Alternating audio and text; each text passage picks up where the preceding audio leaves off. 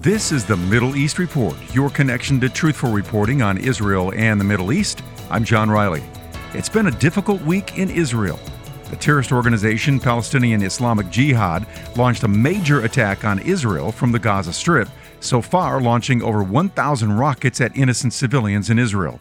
One Israeli citizen has died, several have been injured. A spokesman for the Israeli Defense Forces explained the operation. Uh, we are in the midst of uh, Operation uh, Shield and Arrow. In this operation, we targeted Islamic Jihad uh, terrorist members, specifically the ones that were unstabilizing the area. We have killed them in the last, in the in the first, in the minutes of the operation. They were all dead.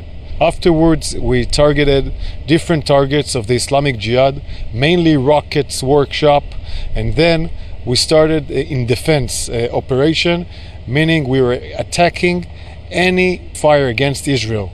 In that sense, uh, we have attacked until now two squads uh, attempting uh, to fire uh, anti-tank missiles uh, directly to Israel, and another squad that were dealing with rockets. We are targeting Islamic Jihad, and they have paid a, a they have paid a big price on their actions, and they will keep on paying a price for their actions. Islamic Jihad is a terrorist uh, organization. And let's look on Islamic Jihad. They are firing on citizens or innocent uh, women and children. One of the targets uh, is Khalil Bahtini, a terrorist that fired 102 rockets last week on uh, Sderot in the middle of the day when children are coming back from school.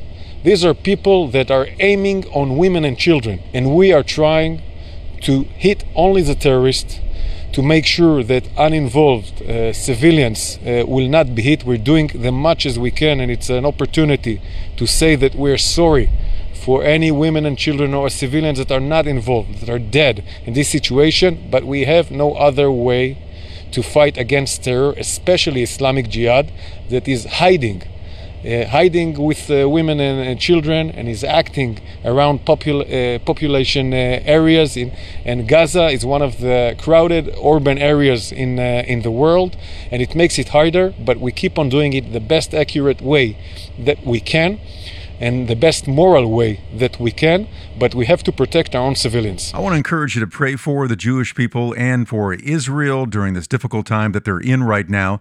Barry Segal lives in Israel. He's the founder of Vision for Israel. That organization does a lot to help the Jewish people in that country, including placing bomb shelters in communities all across Israel. And Barry Segal emphasized something about this conflict that's going on right now. Netanyahu issued a statement Tuesday evening as the strikes on PIJ leaders were being launched, making it clear that the real target of Operation Shield and Arrow was Iran. 95% of Israel's security problems come from Iran. He also spoke of an attempt by Iran to start a multi front campaign against us and said that Israel will do all it can to prevent Iran from establishing terror fronts around us. Barry Segal says as the attacks on Israel continue, there is something you can do. Donations are needed to help place bomb shelters in Israeli communities. Vision for Israel has many partners, and we've been able to provide mobile safety bomb shelters to communities all over Israel, weighing 30 tons apiece, so they can provide and protect a space for Israelis to run to when they hear the siren announcing an incoming rocket.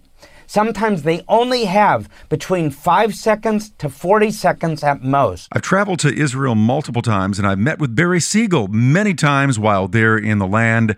This is a solid ministry. Vision for Israel is helping Israeli citizens in so many ways. And if you want to help place a bomb shelter in an Israeli community or help them in any other way, visit their website, visionforisrael.com.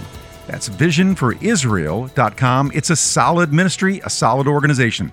That's the Middle East Report. I'm John Riley.